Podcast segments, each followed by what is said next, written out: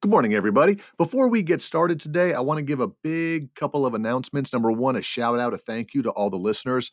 I ran the the uh, the numbers from the month of July, and we have listeners in the month of July who came from the United States. That's our largest group, of course, but then Nicaragua, India, Canada, Ghana, Norway, the United Arab Emirates, Brazil, the Palestine Territory, the UK, Australia, Thailand, South Africa, Spain, Mexico, France, Indonesia, Italy, the Netherlands, and one listener from Turkey.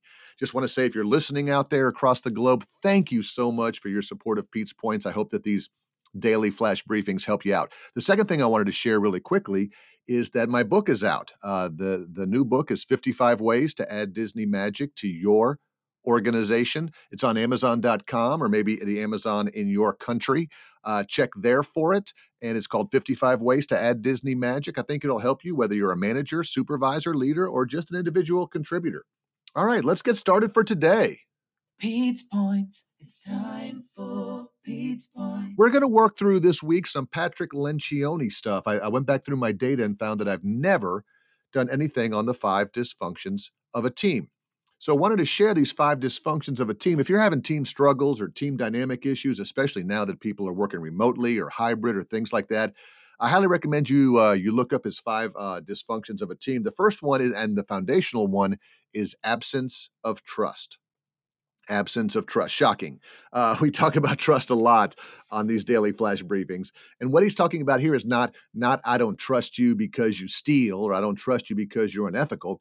Uh, this is more of a lack of trust. I don't trust you because I don't know who you are, because you don't share anything with me.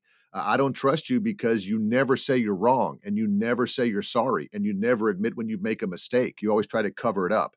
So, this whole concept if you don't want to have a dysfunctional team, if you want to have a high performing team, you want to focus on this concept of being vulnerable, being transparent, uh, allowing teams to, allowing your employees to share some experiences and and you know show how credible they can be and ask questions and, and get involved in your in your team members lives. And most importantly when you make a mistake saying my bad saying i dropped the ball saying i don't know everything.